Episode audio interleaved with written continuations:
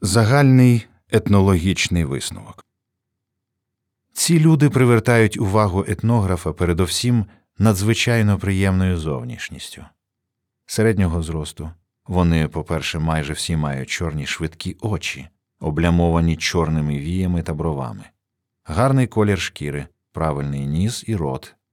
По-друге, вони спритні до руху, сильні, невтомні в праці, небоязні, над усяку міру палкі, охочі до слова, гостинні, шанобливі до старших, богобоязливі, зневажають несправедливість, брехню, крадіжку та різні непристойності на кшталт пияцтва і розпусти, і наостанок вони сміливі, мстиві, безпощадні та водночас покірливі і вдячні тим, хто зробив їм добро. Поправді, я ще не зустрічав нації такої шляхетної своїм побутом.